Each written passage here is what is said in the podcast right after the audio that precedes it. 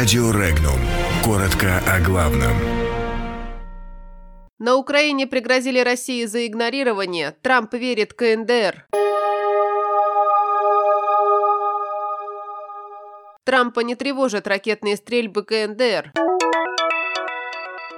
Дамаск готовится к наступлению на новом направлении в Сирии.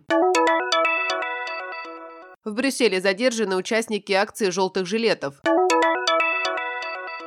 Посол Украины ФРГ пригрозил России. В Минобороны предлагают ужесточить правила призыва.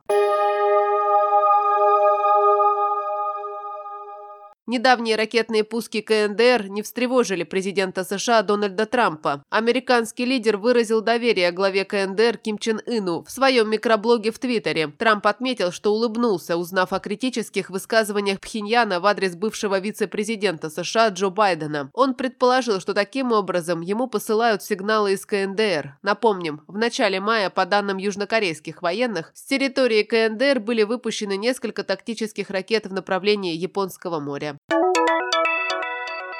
Сирийская арабская армия собирает войска в южной части провинции Алеппо, готовясь начать новое наступление на этом направлении, вблизи провинции Идлиб, пишут СМИ. Отмечается, что сирийская армия направила подкрепление из столиц провинции Дамаск и Хомс в южную сельскую местность провинции Алеппо. Ожидается, что это новое наступление сирийской армии начнется в связи с предстоящей операцией по захвату стратегического горного города. Сирийская армия уже нанесла ряд ударов, но она еще не начала свой основной штурм города. С открытием нового фронта на север северо-западе Сирии. Войска сирийской армии на северо-западе провинции Хама должны получить некоторое облегчение, поскольку большинство джихадистов и поддерживаемых Турцией боевиков в настоящее время сосредоточены на этом направлении.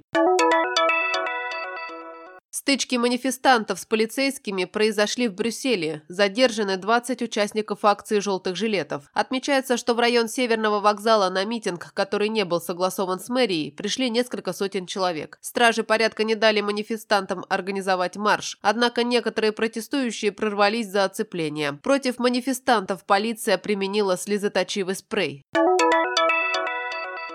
Украина предложила ввести против России новые гамбургские санкции, если Москва проигнорирует решение Международного трибунала по морскому праву, касающиеся инцидента в Керченском проливе, заявил украинский посол в Германии Андрей Мельник. Мельник назвал решение трибунала убедительной дипломатической победой и мощным козырем, который позволит добиться освобождения украинских моряков. Напомним, российские пограничники задержали три украинских корабля в ноябре 2018 года в Азовском море за нарушение прохождения через Керченский пролив.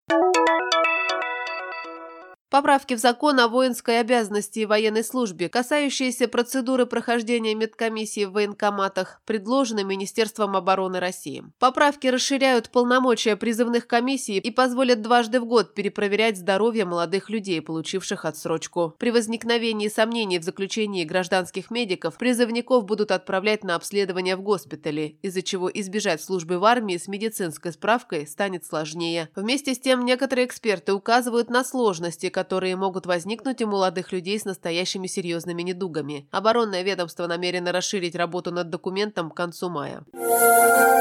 Подробности читайте на сайте Regnum.ru.